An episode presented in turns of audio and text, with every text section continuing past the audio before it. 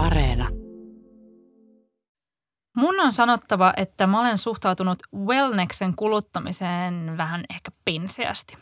Jotenkin ajatus salilla käymisestä, itsensä mittaamisesta tai jonkun ruoan aineiden miettimisestä tuntui sellaiselta yksilökeskeiseltä oman elämän optimoinnilta, joka on mulle ehkä vähän vierasta.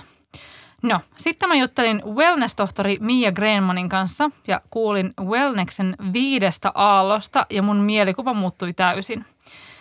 Ja musta tuntuu, että tämä mun nihkeä suhtautuminen on johtunut ennen kaikkea siitä, että mä jotenkin olen kokenut, etten kuluta tarpeeksi wellnessia elämässäni, mutta kyllä mä itse asiassa kulutan. Ja tästä on nyt tulossa tosi kiinnostava jakso. Me perehdytään siihen, millainen markkina on wellness, mitkä on nämä mun mainitsemat viisi wellneksen aaltoa ja millä lailla me tullaan tulevaisuudessa kuluttamaan erilaisiin hyvinvointiin liittyviin asioihin. Minä olen Julia Tureen ja tämä on melkein kaikki rahasta. Tällä kaudella me keskitytään kuluttamiseen.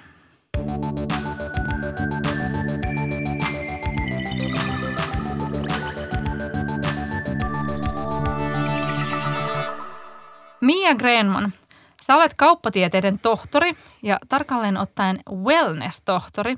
Eli sä oot tehnyt väitöskirjan wellness-kulutuksesta ja käytänteistä. Ja okei, nyt me ollaan hoettu, tai siis minä olen hokenut tällaista wellness-sanaa tässä nyt aika monta kertaa. Ja ihmiset, jotka ää, eivät pidä englannin kielestä, niin ovat varmaan aivan raivon partaalla. Niin voit sä heti alkuun avata, että miten tämä wellness niin määritellään, että mitä kaikkea siihen kuuluu, mistä me oikeastaan niin nyt puhutaan? Okei, okay. toi on aika mielenkiintoinen kysymys, eikä mikään helppo kysymys. Että wellnesseenhän ei ole mitään yksiselitteistä määritelmää. Hyvinvo- äh, hyvinvoinniksi tämä wellness-sana kääntyy suomen kielessä. Mutta mitä se kaikkea se hyvinvointi tai wellness sitten on tarkoittanut aikojen saatossa, niin siinä on ollut erilaisia tosiaan suuntauksia ja määritelmiä. Mutta ehkä yleisesti, jos mietitään, niin puhutaan proaktiivisesta, eli ennaltaehkäisevästä, kokonaisvaltaisesta ja positiivisesta hyvinvoinnista, joka tähtää nimenomaan niin kuin elinvoimaisuuden parantamiseen ja kukoistuksen löytämiseen elämässä. Ja nämä on ehkä myös niitä keskeisimpiä seikkoja, miten wellness ja wellness-markkinat on erotettu ja eroaa perinteisestä terveydenhuollosta. Joo, joka joo. on aiemmin ollut sitten taas hyvin tällaista reaktiivista joo. sairauden hoitoon niin kuin, ää, tähtäävää toimintaa. Joo, nimenomaan. Tota, sä oot myös sanonut, että tämä wellness on yksi maailmanlaajuisesti kasvavimmista markkinoista. Niin paljonko tähän käytetään rahaa about, jos on niin jotain tällaisia arvioita? Joo, uusimmat tulokset tai tiedot on vuodelta 2018. Eli globaalin wellness-markkina-arvo on ollut silloin 4,5 triljoonaa US dollar. Eli puhutaan ihan valtavista markkinoista. Kasvuvauhti on ollut päälle 6 prosenttia ennen korona-aikaa ja varmasti nyt vielä enemmän. Joo, ja joo, koko eli... wellness-markkina pitää sisällä 11 eri toimialaa. Eli puhutaan ihan valtaisesta markkinasta. Hei mahtavaa. Tota, no mulle tämä wellness käsite avautui ennen kaikkea silloin, kun ollaan puhuttu näistä viidestä aallosta. Ja sitä mukaan niin kuin myös, myös niin kuin sä oot mun mielestä niin kuin hyvin droppailu näitä, että mitä ne eri 11 toimialaa on. Niin oikeastaan mä nyt vaan toivoisin, että me voitaisiin lähteä niin kuin käymään läpi, että mistä tämä koko, niin kuin, mikä oli se eka aalto, mistä tämä niin wellness-puhe ja wellness-ilmiö meidän elämässämme on alkanut. Musta tuntuu, että aika monet niin kuin, tunnistaa nämä, mutta ne ei vaan ole, niin kuin, sitä ei vaan ole tajunnut, että, että mistä on kyse. Ennen näistä aalloista, niin saanko sanoa vielä yhden asian tuohon wellneksen ja määritelmään? Koska kun mä olen miettimään sitä, että mikä tämä wellness on niin kuin isossa mitta, mittakaavassa ja en puhu pelkästään määritelmästä, vaan myös niistä aalloista ja toimialoista. Mä ymmärsin, että wellness liittyy itse asiassa itsensä kehittämiseen hyvin vahvasti. Se on myös itsensä investointia sekä lyhyellä että pitkällä aikavälillä ja sellainen aito pyrkimys henkilökohtaiseen muutokseen – Joo, joo. Ja äh, siitä mulle sitten tietyllä tavalla aukesi tällainen uusi maailma. Ja myös ymmärsin silloin jossain vaiheessa väitöskirjaa viimeistellessäni, että wellness on ennen kaikkea tasapainon löytämistä Joo. oman itsen, muiden ja ympäristön välillä. Eli tämä ajatus, niin. mun, mun ehkä tämmöinen stereotyyppinen ensimmäinen ajatus, että se on vaan sitä, että mennään salille ja saadaan joku lihas näyttämään joltain, niin se on ehkä se vähän on ollut varmaan jossain vaiheessa sellainen, mutta sanotaan näin, että siinä on aika paljon kaikkea muutakin. Joo, no okei. Mennäänkö tota 90-luvun lopulle Mennä, joo, kyllä. puhua, Juu. puhua tota, no niin, Velneksen ikästä aallosta. Eli ja nythän on kyse siis nimenomaan tämän päivän niin kuin wellness-kulutuksen ja elämäntyylin ilmiöstä. Eli ei puhuta niistä vanhoista traditioista, jotka on löydettävissä idän käytänteistä ja myös antiikin ajan Roomasta ja Kreikasta, vaan nimenomaan niin kuin tämän periaatteessa Joo. hetken tällaisesta kulutusilmiöstä. Joo, ollaan puhumassa nimenomaan kuluttamisesta ja, ja Joo, kulutuksesta. Kyllä.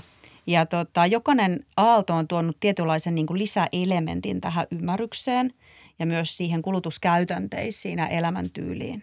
Joo. Ja tosiaan 90-luvun loppu oikeastaan semmoinen ensimmäinen niin kuin aallonpaikka. Ja USAsta lähti liikkeelle vahva tällainen kylpylätoiminta. Tai kylpylän suosiot kasvoi ihan hirvittävästi. Joo. Ja samalla niin kuin Jane Fondasta lähtöisin kuntosalitoiminta, niin siellä oli 80-luvun puusti päällä vielä ja sitten tota, pikkuhiljaa se alkoi muuttamaan muotoaan. Mutta sitä voisi sanoa 90-luvun loppuun tosiaan ensimmäiseksi aalloksi. Joo. Tämä toinen aalto oikeastaan, ja milloin tämä oikeastaan wellness räjähti niin sanotusti, puhutaan wellneksen globalisoitumisesta tai globalisaatiosta ja kaupallistumisesta, niin se on 2000-luvun alkuun. Ja silloin syntyi paljon uusia wellness-toimialoja, jotka integroitu toisiinsa. Esimerkiksi kauneudenhoito ja anti-aging, joka on itse asiassa edelleenkin kaikista suurin ja lain sektori Aivan. alalla. Terveellinen ruoka, wellness-matkailu, niin esimerkkinä. Mitä on wellness-matkailu? Hyvinvointiin tähtäävää matkailua. Se voi olla luontoaktiviteetteja, se voi olla kylpylätoimintaa, siellä voi olla joogaretriitti, ihan Joo. mitä tahansa. Mikä Joo. tähtää siihen hyvinvointiin matkailun kontekstissa. Ei tarvitse välttämättä lähteä niin kuin kaukoma, kaukomaahan, että se voi tapahtua kotimaassa. Aivan. Se voi olla lähimatkailua. Joo, eli no, nyt tulee heti mieleen se, että minä itse asiassa harrastan nimenomaan wellness-matkailua. Mulla on mun, meitä on, on tota viisi ystävystä, naista, jotka kaksi kertaa vuodessa me käydään jossain joko niin kuin punkoharjolla tai Hangon kylpylässä silleen viettämässä viikonloppuja tekemässä, niin kuin olemassa kylpylässä ja ehkä vähän joogaamassa tai kävelemässä metsässä, niin, niin toihan on juurikin Kyllä. sitä, mitä me teemme. Kyllä, wellness-matkailua parhaimmillaan. Jaa, jaa, ja jaa. tähän aikaan itse asiassa alettiin sitten 2000-luvun alussa puhumaan wellness-vallankumouksesta. Ja ensimmäinen kirja, Wellness Revolution, kirjoitettiin. Ja silloin tehtiin oikeastaan ekan kerran ero, että miten nämä wellness-markkinat, se koko iso industri niin sanotusti, kaikkina sektoreineen, eroaa perinteisestä terveydenhuollosta. Joo. Ja nimenomaan tämä ero siinä proaktiivisen ja reaktiivisen toiminnan välillä oli aika iso. Ja se, mitä niin kuin mitä mä ymmärsin itse asiassa vasta myöhemmin, niin tämä wellness-vallankumous ajoittuu itse asiassa elämyskulutuksen ajankohtaan, kun alettiin puhumaan kulutuksesta. Kulutuksella haettiin elämyksiä, kokemuksia, näin edespäin. Joo. Ja niiden synty ajankohtaan aika pitkälti sama, 90-luvun loppu, 2000-luvun alku. Joo, joo. Ja nyt kun niinku ajattelee tota, niin, niin toihan – liittyy paljon siihen, että ehkä niin kuin ihmiset on siihen saakka niin kuin vaurastuneet. Että, että kyllähän niin kuin Suomessakin ollaan oltu koko ajan vauraampia, niin kuin jos ajatellaan, että, että Suomessa tuli kulutusyhteiskunta vasta joskus niin kuin ehkä 60-70-luvulla. Ja Kyllä. sitten, sitten niin kuin aluksi oli vaan rahaa niin kuin aivan vaan perustarpeisiin ja aikaa. Että, niin kuin, että, että kaikki aika ja raha meni siihen, että, että elintoiminnot ja niin kuin itse ja lapset – pidettiin yllä, mutta sitten on alkanutkin niin kuin vapautua sitä resurssia, niin kuin sekä aikaa että rahaa johonkin muuhunkin kuin sellaiseen hengissä pysymiseen, niin, niin toi on niin tosi, nyt kun sä mainitset noin, niin toi on hirveän ymmärrettävää, että, että sitten pystyy keskittymään johonkin muuhunkin kuin vain sellaiseen Kyllä. Niin kuin ihan perusarjen pyörittämiseen. Kyllä. Ja se vielä, mikä on huomattavaa tohon aikaan, niin wellness Eli se hyvinvoinnin tavoittelu oli hyvin tällaista nautinnonhakusta tietyllä tavalla. Joo. Eli siellä oli tällainen ää, hemmotteluaspekti, ää, ilon tuottaminen, puhuttiin hyvin vahvasti he, ä, tota, hedonistisesta hyvinvoinnista. Joo, sano vielä mitä se hedonismi on. Eli on kaksi tällaista hyvinvointikäsitettä. Toinen on hedonismi, vastakkaiset periaatteessa, Joo. osittain kyllä niin kuin linkittyy yhteen. Toinen on eudaimonistinen hyvinvointi. Joo, Ja hedonismissa se on enemmän sellaista nautinnonhakusta, onnellisuuden tavuttelua sen onnellisuuden takia itsessään. Kun sitten taas eudaimonistinen näkökulma, niin siellä painottuu enemmän tällainen ajatus hyvin ele- eletystä elämästä, merkityshakuisuudesta. Joo, Ja tällöin yhtään vähättelemättä kumpaakaan eikä mitään muutakaan, mutta tuota, se oli hyvin tällaista hedonismispainotteista vielä, koko wellness-ajatus. joo, joo, joo, joo. Ja, se, ja sehän niinku, ikään kuin kyllähän niinku, että on hyvä, että sä sanoit, että, että yhtään arvottamatta, koska kyllähän ihmiset vähän niin kuin ajattelee, että, että hedonismi on niin kuin huono asia, mm. että se on, se on sellaista niin kuin pikanautintoa ja nopeata Kyllä. nautintoa ja, ja tämmöinen niin kuin eudaimoninen nautinto, tämmöinen pitkäjänteinen mm. tai, tai, tavo, tai tämmöinen niin kuin jotenkin merkityksellisempi olisi niin kuin ehdottomasti parempi, mutta, mutta onhan se niin kuin fakta, että molempia elämässä Ei ole yhtä tarvitaan. ilman toista, Niin. eikä voi sanoa, että toinen on parempi kuin toinen, mutta toi sopii siihen ajankuvaan hirveän hyvin ja kuvasti hyvin vahvasti sitä, Totta. missä elettiin silloin nimenomaan. Totta, 2000-luvun länti- alussa niin kuin Kyllä, kaikki tämmöinen IT-kupla ja, Kyllä, ja tällainen niin kuin jupit ja kaupungistuminen ja, ja tämän tyyppinen, niin, niin se on ihan totta. Itse on ollut silloin vasta niin kuin teini, mutta, mutta kun muistelee noita aikoja, niin kyllähän se niin kuin osuu tosi hyvin kyllä. Kyllä. Joo, okei, no mutta mut, tota, no niin, äh, miten sitten niin kuin, no se eudaimonia ei vielä tullut tuossa vaiheessa. Sitten oikeastaan on niin kuin kolmas tällainen aalto löydettävissä tai havainnollistettavissa. Wellneksen digitalisoituminen Joo. ja itsensä optimoinen aika. Aivan. mistä, mihin oikeastaan, tai mistä puhuitkin tuossa aikaisemmin jo. Ja ää, totta kai siis, ää, no oikeastaan voi sanoa, että tämä on niin kuin 2010 eteenpäin noin. Yksi juttu vielä, ää, tähän ei mikään ei aalto ei pois sulle toistaan. Eli se on ainoastaan vaan, että on tullut joku lisäelementti siihen. Ei tarkoita sitä, että mikä on loppunut, mutta se ymmärrys on vaan kasvanut ja laajentunut siitä. Ja oikeastaan tämä on mielenkiintoinen mun mielestä tämä kolmas ää, vaihe, kun tähän liittyy ää, Quantified Self-ilmiön syntyyn, eli Kaliforniassa 2007, joka tarkoittaa siis itsensä kvantifioinnin ja itsensä mittaamisen kulttuurin syntyaikaa. Puhutaan self-trackingista. Joo. Ja joo. tästähän ilmiöstä puhuu ainakin laaji, laajemmin ymmärtääkseni ensimmäisenä Wired-lehden editorit, eli Gary Wolf ja Ke- Kevin Kelly.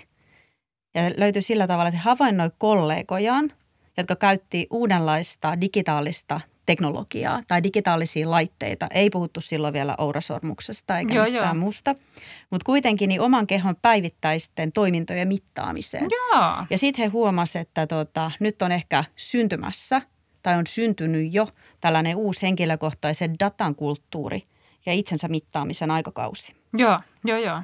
Ja totta kai täällä taustallahan on yleinen teknologinen kehittyminen ja digitalisaatio, Joo, jotka mahdollisti ylipäätänsä koko tällaisen joo. mittaamisen kulttuurin syntymisen. Ja sehän on niinku siinä mielessä tullut jäädäkseen, että nykyäänhän niinku vaikka, no mulla on vaikka iPhone, niin siinähän on niinku automaattisesti se askelmittari, Kyllä, että sehän mittaa sua niinku haluaisit tai Kyllä. et, niin, niin, niin se data löytyy. kyllä. Ja sitten niin kuin, kiinnostavaa on myös se, että vaikka kuin olisi semmoinen ihminen, joka että ei mua kiinnosta, en mä halua tietää, mutta sitten kuitenkin, kun mä aikaisemmin mä en edes tiennyt, että se löytyy sieltä niin kuin jokaisesta Applen tuotteesta tuommoinen niin kuin mittari, niin sitten kyllä mä sen niin kuin nykyään melkein joka päivä katsoin, että paljonko askelia on tullut, koska kyllä se vaan sitten kiinnostaa ja sitten se myös niin kuin jollain tapaa motivoi. Se on jännä juttu, että sitten tulee sellainen, että kun joku on joskus sanonut jossain, että 10 000 askelta, niin sitten sitä tekee mieli tavoitella. Kyllä, nyt on melkein niin paljon tullut, juu.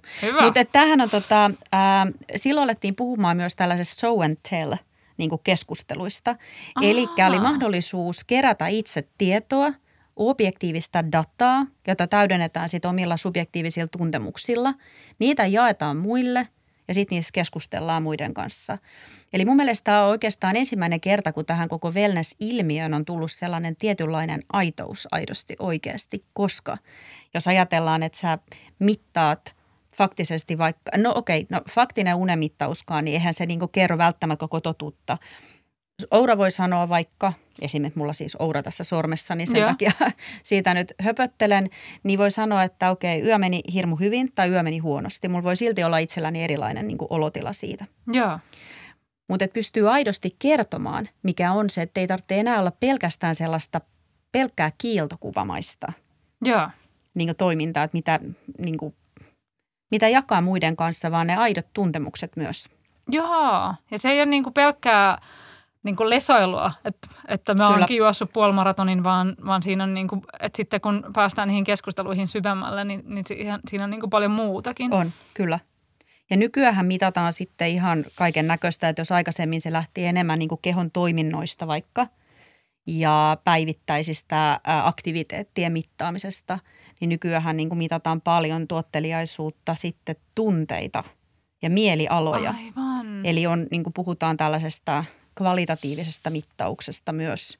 Joo, sitten kun se niin kuin, tämä datan, tai datan kerääminen ja, ja mittaaminen niin kuin kehittyy tarpeeksi pitkällä, niin se, sillähän voi olla niin kuin tosi perustavanlaatuinen vaikutus vaikka kommunikaatioon siinä Kyllä. mielessä, että, että tällä hetkellä kun, tai niin kuin, on mun ystävät, jotka ovat paljon niin kuin, sosiaalisen median kanssa niin kuin duunissa, niin ne sanoo sitä, että kun siellä on sitä vihapuhetta niin paljon, mm. niin sitten voisi tulla tulevaisuudessa joku semmoinen mittari, että kun se näkee, että sä oot nyt ihan hirveän kiihtyneessä tilassa, niin se estää sua kirjoittamasta tai Kyllä. sanomasta sinne niin kuin sosiaaliseen mediaan mitään vaikkapa 20 minuuttiin, koska niin kuin adrenaliinin metaboloituminen vie tuollaista 20 ole minsaa. olemassa jo? Niin, no varmaan voi Kaliforniassa ollakin, niin. koska siis jos Kaliforniassa oli 2007 se self-tracking, niin eihän sitä Suomessa, niin Suomessa ei ollut vielä älypuhelimiakaan mun mielestä. Ei, niin kuin ei, ei. Sen, siihen aikaan kyllä. vielä, että, että, että kyllä niin kuin aina vähän aikaa on kestänyt tulla sieltä niin kuin Suomeen. Kyllä, todellakin. Mutta joo, toi on niin kuin, tässä on, heti tulee niin kuin itselleen välillä semmoinen niin kuin luddiitti olo, semmoinen, että, että apua teknologia niin kuin tulee ja jotenkin jyrää meidät ja, ja me menetetään niin kuin jotenkin semmoinen kosketus itseemme, että, että pitääkö kaikki niin kuin mitata, että Mm. joku ulkoinen niin kuin auktoriteetti mittaa, että miten sä oot nukkunut, miten sä oot levännyt, miten sä oot juossut. Mutta sitten toisaalta taas siinä on niin kuin sekin hyvä puoli, että sitten tulee niin kuin kiinnitettyä huomiota niihin asioihin. On, on. Ja mä itse mietin just sitä, että se on niin kuin nyt objektiivinen totuus yhdistyy siihen subjektiiviseen tuntemis, tuntemukseen. Koska ei ole niin, että on toinen vaan os, niin kuin puoli on niin kuin pitää paikkansa niin sanotusti. Joo. Mutta tietenkin siinä tulee nyt tämä näin, että kuinka harjaantunut on, että pitää oppia itse ymmärtämään, mitä ne tulokset myös, mitä ne tarkoittaa. Totta. Et totta. siinä on sellainen niin kuin, kerron kohta enemmän ehkä itsensä kehittämisestä, mutta siinä on yksi itsensä kehittämisen paikka nimenomaan tai yksi tota, sen muodoista, että millä tavalla pystyy tietyllä tavalla niin kuin tulkitsemaan Joo, joo, joo. niitä tuloksia. Joo, joo. Joo, mä, mä oon niinku itseni kohdalla, siis mun, mun äidillä on vaikka toi, toi niinku sormus, joka mittaa niinku näitä näit juttuja, niin, niin sehän on aina silleen, että Julia hankittaa, että on niin hyvä, että on niinku parantanut mun elämää huomattavasti. Mä itse vastustan sitä vielä, koska mä en halua, että kukaan tulee kertomaan mulle, että, että sinä nukut aivan liian vähän. Sitten mun tekee niinku räyhätä takaisin. No mulla on kaksi pientä lasta, että totta kai mä nukun liian vähän. Että en mä tarvitse sormusta kertomaan sitä. Että mä ajattelen, että ehkä jonain, jonain päivänä mä vielä hankin sen, mutta en vielä. Kyllä. Monethan sanoo, että on se sitten mikä tahansa kello, sormus, ihan mikä tahansa muu älylaite, ne toimii niin kuin PT-nä. Joo. Eli personal trainerina siinä sitten toiminnassa. Eli niin kuin sä itse mainitsitkin, että, tai sanoit, että motivointi, Joo. niin sehän joo. on hirveän niin kuin tärkeää toisaalta, että sulla on joku ulkopuolinen taho, elementti, joka motivoi sua ja vähän piskaa eteenpäin, jotta sä saavutat sen jonkun tietyn tavoitteen, minkä saat itse. Se täytyy tietenkin lähteä itsestä sitten. Niinpä. Ja sen pitää olla Et sellaista se ei niinku, niinku- hyvin, aidosti hyvinvointiin Kyllä. tähtävää, eikä niinku jotenkaan sellaiseen niinku johonkin ulkoiseen Ei. asiaan tähtävää. Kyllä. Tästä tota, yksi juttu vielä tähän näin kolmanteen aaltoon, niin jos aikaisemmin niin kuin ajatuksena on ollut se, että niin kuin wellness ja perinteinen terveydenhuolto on ollut vähän niin kuin vastakkain Joo, keskenään tai Joo. näin. nimenomaan. Niin itse tämän niin kuin itsensä monitoroinnin kautta ja tämän ää, wellneksen digitalisoitumisen kautta ne on lähentynyt toisiaan. Koska nyt pystytään paljon tekemään sitä proaktiivista työtä itse. On sitten vaikka ää, verensokeria, just unen laatua, syketiloja, ihan mitä tahansa, mitä normaalisti on tehty siellä lääkärin vastaanotolla tai lääkärin toimesta. Mutta nyt sen pystyykin tekemään itse. Aivan. Niin tämä on aika mielenkiintoinen, että se niin kuin vaikka teknologia ja digitalisaatio, silläkin voi olla kaksi niin kuin puolta. Totta, ja se, on se ottaa niin kuin auktoriteetin ihmiselle Itselle. takaisin itselleen. Kyllä. Jaa. Ja niin kuin mä sanonkin, että itsensä mittaaminen on itse asiassa niin kuin oikeastaan sitä vastuunottamista uudelleen niin kuin siitä omasta hyvinvoinnista ja tietynlaista niin kuin oman elämän hallintaa. Joo, joo, joo. Joo. Tota, pitääkö meidän sitten mennä jo neljänteen aaltoon? Joo. Ähm, mä oon ajatellut, että tämä on ähm, oikeastaan niin kuin kuvastaa Velneksen arkipäiväistymistä ja myös tällaisen yhteiskunnallisen vaikuttavuuden niin kuin kasvua ehkä. Eli ehkä voidaan, jos 2015 tyyliin eteenpäin, Joo. nähän ajat ei ole mitään eksakteja, Niinpä, mutta siis kuvastaa eri, vaan sitä eri puolilla, murrosta, niin kuin, kyllä. Joo koska on tapahtunut ja missä näin. Niin nyt on, niin kuin voi ajatella, että wellness on niin kuin integroitunut osaksi ihmisten jokapäiväistä elämää ja elämäntapaa. Ja tähän näkyy niin kuin erilaisten asenteiden ja aktiviteettien jokapäiväisten valintojen kautta.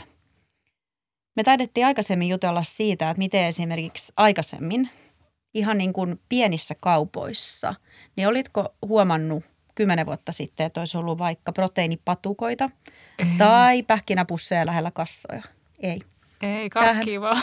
Niin, karkkia vaan, just näin. Mutta nykyään periaatteessa sä et voi kauppaan enää mihinkään kauppaan.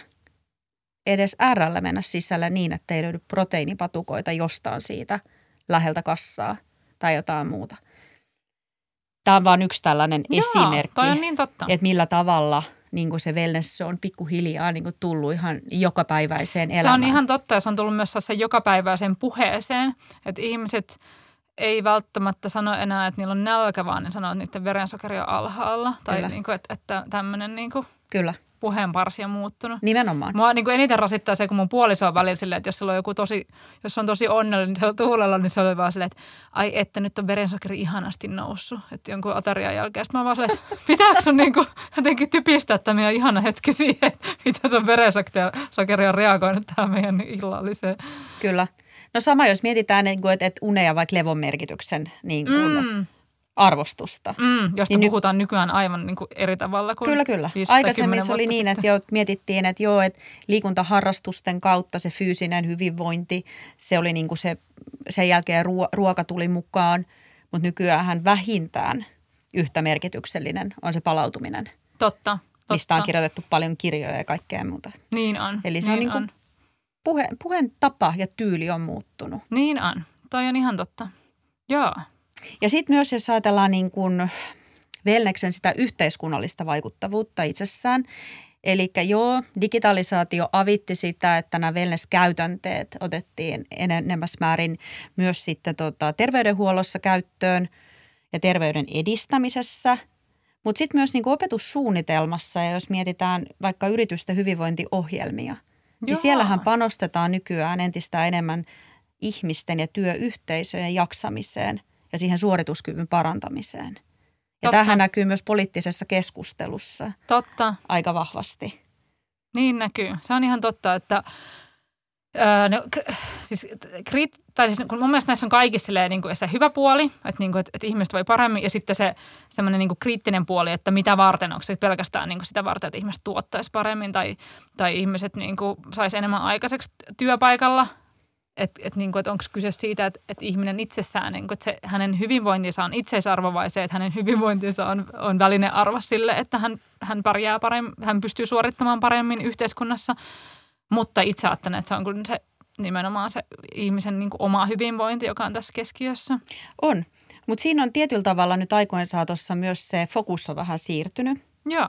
Eli siitä, jos ajatellaan, että wellness on aiemmin mielletty ehkä enemmän semmoiseksi, niin kuin, että mietitään sitä omaa hyvinvointia pelkästään.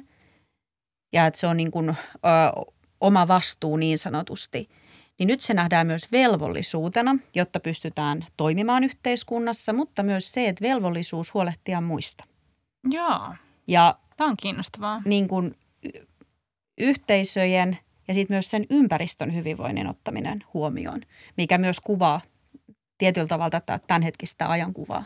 Joo, no se on ihan totta. Musta tuntuu, että tämmöinen niinku, se näkyy siinä, että, että, että enää ei katsota hyvälle, jos ihminen niinku miettii vaan omaa napaansa, Mm, vaan, kyllä. vaan oletetaan, että sä jollain tapaa osallistut sun yhteisöön tai niinku laajemminkin niin, Kyllä. niin siihen, että, että, että parannetaan niinku yhteistä hyvinvointia. Kyllä. Ja siihen nyt selkeästi myös, jos ajatellaan nyt näiden vaikka, no pandemia tietenkin asia nyt oma juttunsa si- sillä tavalla, mitä nyt ollaan viimeiset puolitoista vuotta ää, eletty tässä, mutta jos mietitään ekologista kriisiä vaikka, Joo, niin kyllähän se, jos mietitään koko niin kuin ympäristön hyvinvoinnin tilaa vaikka, että millä tavalla siihen niin kuin keskitytään nykyään, niin puhutaan ihan eri asiasta kuin viisi vuotta sitten vaikka. todellakin. Ei, niinku, että nykyään ei, ei pysty enää käymään keskustelua ilman, että, että ympäristö jollain tapaa Kyllä. niinku tulee jossain vaiheessa esille jotain niinku, jonkun mutkan kautta. Kyllä. Ja tässähän on itse asiassa jännittävää myös se, että jos aikaisemmin, kun mä sanoin, että wellness on erityisesti niin kuin tasapainoa sen oman itse muiden ja ympäristön välillä tai kanssa, mutta tähän on myös tullut tällainen harmonia-aspekti tietyllä Joo. tavalla, joka kuvastaa sitten taas sen yksilön ja luonnon välistä suhdetta. Joo, joo. Puhutaanko me nyt siitä niin kuin eudaimonian Kyllä. tulosta? Kyllä. Ja itse asiassa joo, mähän tota,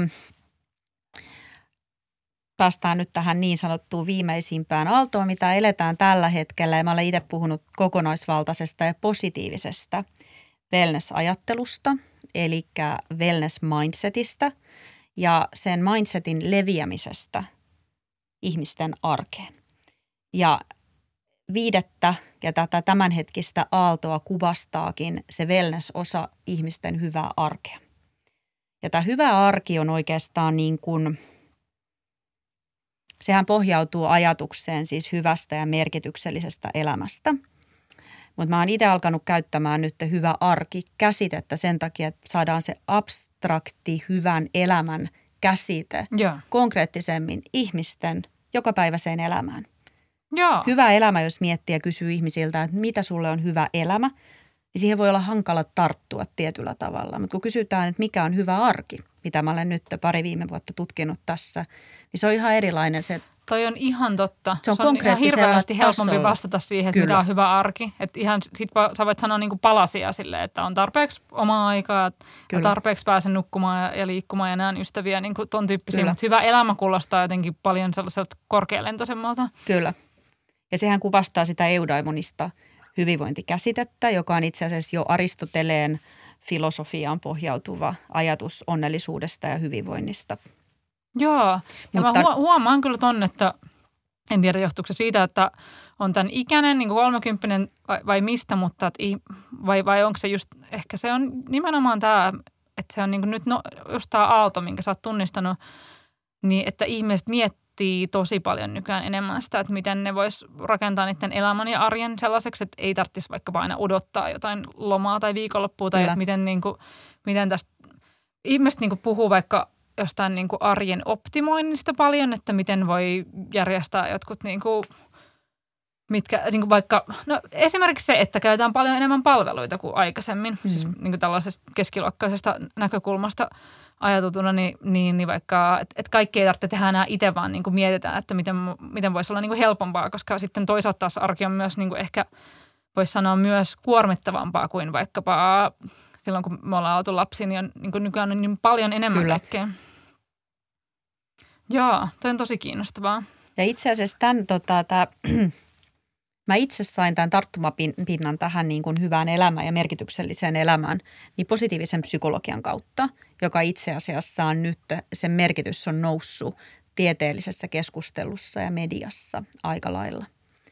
Ja tämäkin on jännittävää, että oikeastaan positiivinen psykologia syntyi ajankohta on siellä 90-luvun lopulla, 2000-luvun taitteessa, eli ihan samaan aikaan kuin tämä wellness-ilmiö nykyisellään syntyi ja myös se elämyskulutus.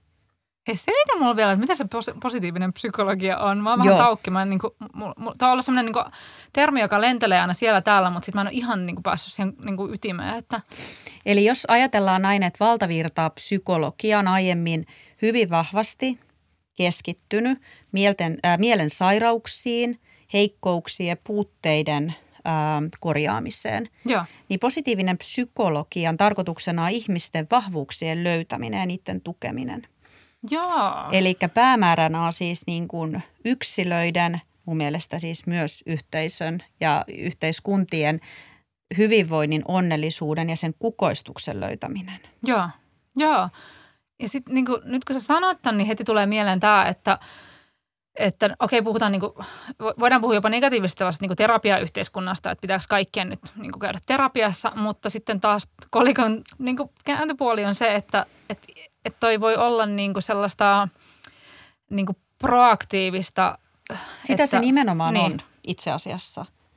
Sellaista hy- kyllä. Et, et ehkä niin kuin, no se, mitä on tietenkin kritisoitu, on se, että, että kenellä on niin kuin varaa siihen, koska psykologia vaikka on liian vähän Suomessa, että, että onko niin, että sairaita ei hoideta, Mutta vaan ei, niin kuin psy- pelkästään. ei se tarkoita sitä, että täytyy olla varaa yhtään mi- mihinkään siis sillä tavalla, koska sehän on mindsetin omaksuminen, ihan niin kuin wellness. Joo, Eli jos miettii sillä tavalla, että onko sulla lasi puoliksi täynnä vai puoliksi tyhjä, joo. niin kääntääkin lasin toisinpäin ja lasi on puoliksi täynnä. Se on jo positiivisen psykologian tiettyjen oppien omaksumista. Joo, joo. Ja nimenomaan se, että keskittyy niihin omiin vahvuuksiin ja niiden positiivisten, on se sitten tuntemusten tai kokemusten kautta toimii. joo, joo. Niin kaikki ei aina välttämättä vaadi niin kuin rahaa siihen tekemiseen. Se ei ole ostamista välttämättä. Joo, ja siis se, ja se on ihan totta. Ja mulla on esimerkiksi yksi ystävä, joka on erityisluokaopettaja ja hän niin kuin lähtee nyt opiskelemaan niin myös niin kuin positiivista psykologiaa. Eli sehän ei se välttämättä tarkoita sitä, että sun pitää mennä niin kuin jollekin kalliille vastaanotolle. Ei, ei missään vaan se voi nimessä. olla niin kuin vaikka sun opettaja, joka niin kuin tuo sulle On ja itse asiassa tällaisia. tämä on alettu hyödyntää aika paljonkin nyt erilaisissa oppimisympäristöissä. Ja se on nimenomaan sen erilaisen ajattelutavan tuomista siihen ihmisten arkeen Joo, ja siihen elämään. joo, Ja mun mielestä se on todella mielenkiintoinen niin kuin Joo. ilmiö sinänsä ja kuvastaa sitä tietyllä tavalla, että jos ajatellaan niin kuin jatkumona, että miten tällainen hedonistinen kuluttaminen on muuttunut ja muuttuu koko ajan entistä enemmän eudaimonistiseksi, miten tämä hyvinvointi tietyllä tavalla, jos ajateltiin, että wellness oli hyvin vahvasti tällaista hedonismipainotteista, toki siellä on edelleenkin sitä, joo, mutta joo. siirrytään eteenpäin, eli just elämän ja merkitys ja tarkoitus, itsensä kehittäminen, ajatukset, mikä tekee onnelliseksi, miten löytää kukoistuksen elämässä. joo, Ja nyt myös tämä positiivisen psykologian suuntaus. joo. Eli ei koiteta enää pelkästään ää, korjata sitä negatiivista ajattelutapaa tai jotain mielen sairauksia niin sanotusti, vaan keskitytäänkin siihen mielen hyvinvointiin ja mielen hyvinvoinnin tukemiseen joo. ja edistämiseen joka Joo. tavalla. Äh, mä haluan kysyä sulta, että, että millaisia, niin kuin well, millaisia wellness-juttuja sä itse kulutat sun arjessa? Tämä on mielenkiintoinen kysymys myöskin. Mä, tota, no mä olen ää, kulutustutkija, niin mä ehkä mm, tämän kuluttamisen näen vähän eri tavalla. Että ei puhuta pelkästään tuotteiden ja palveluiden ostamisesta tai hankkimisesta, vaan erilaisten arjen käytänteiden ja aktiviteettien ja merkitysten kuluttamisesta. Ja nyt kun mä näen, että wellness on jollain tavalla niin kuin integroitunut osaksi sitä arkipäivää, niin niin. Luonto on mulle ehkä se suurin merkitysten, hyvinvoinnin ja onnellisuuden tuoja. Ja mä itse mietin, että tota, luonto tarjoaa ihan valtaisat puitteet toteuttaa itseään niin kuin eri tavalla tai Joo. monin tavoin. No kun tämä on nyt just se, mikä sai mut niin kuin etenkin erityisesti kääntämään kelkkani tästä niin kuin ajattelusta siitä, kun mä eka jotenkin ajattelin, että niin kuin wellness on semmoinen, että se jättää jotkut ulkopuolellensa, jotka eivät vaikka jaksa, jaksa just niin kuin tehdä tiettyjä liikuntasuoritteita mm. tai, tai niin kuin optimoida elämäänsä. Se onkin vähän kuvastaa sitä aikaisempaa vaihetta. Niin. Ja itse asiassa mun mielestä silloinkin mennään enemmän siihen niin sanottuun fitnessbuumiin, mikä oli silloin aikaisemmin. Niin. Ja fitnesshypetykseen niin sanotusti.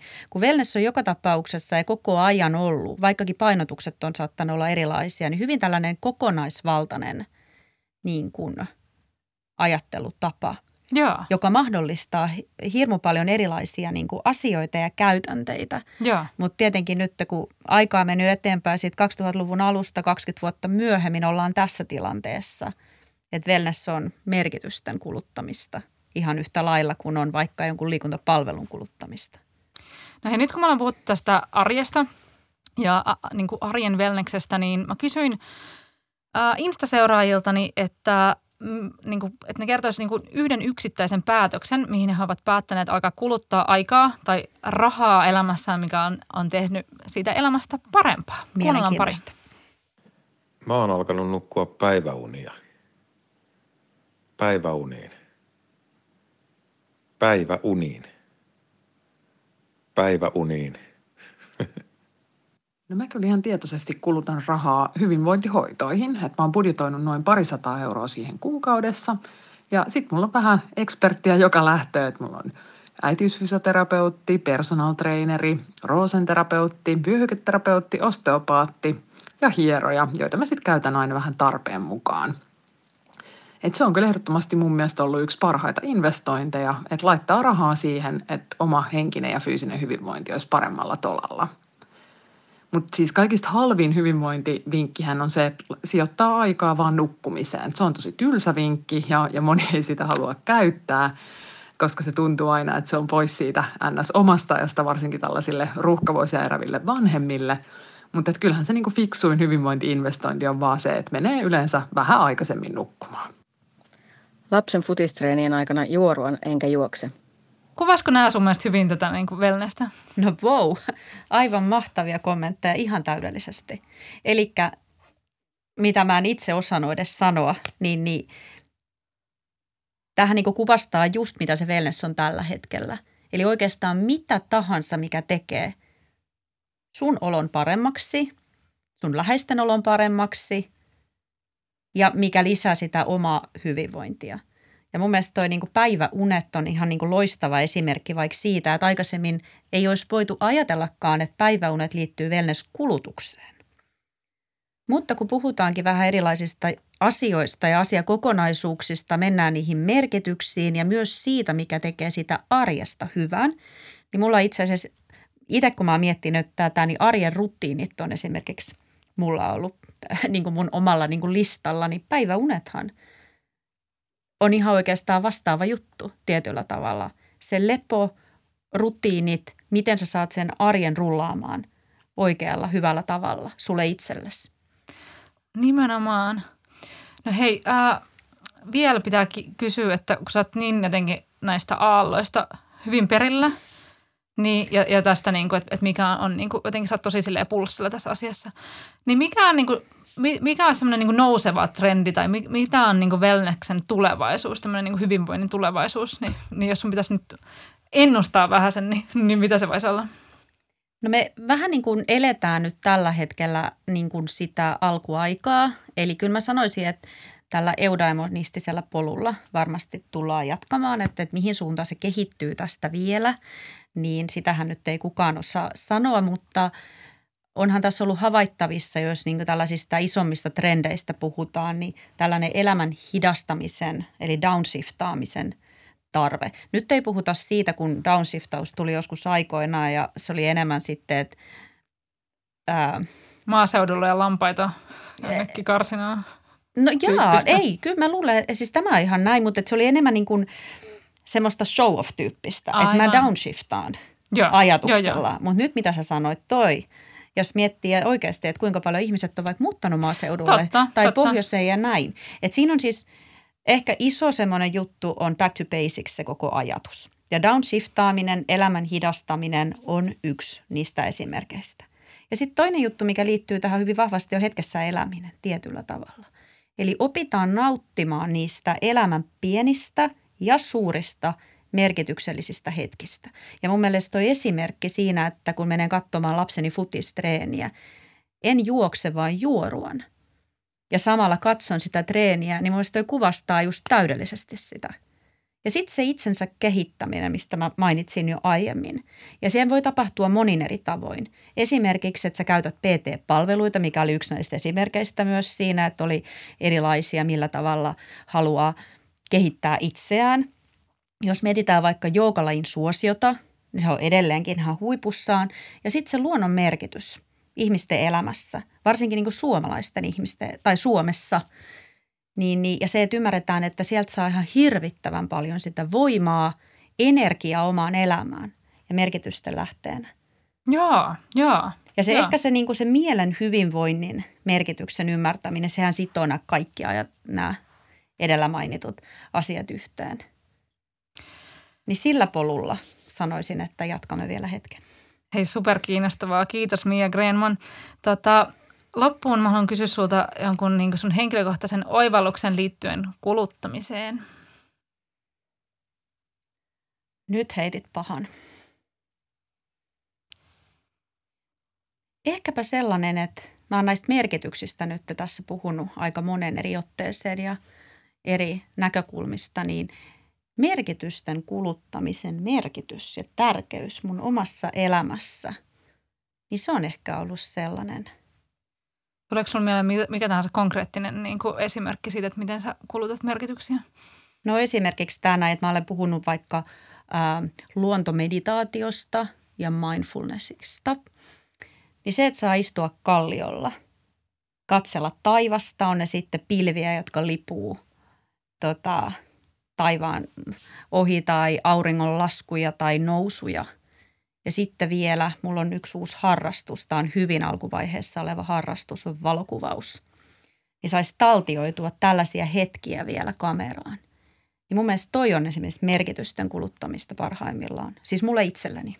Mahtavaa. Hei kiitos tosi paljon, että tulit kertomaan näistä. Kiitoksia, oli aivan mahtavaa. Kiitos.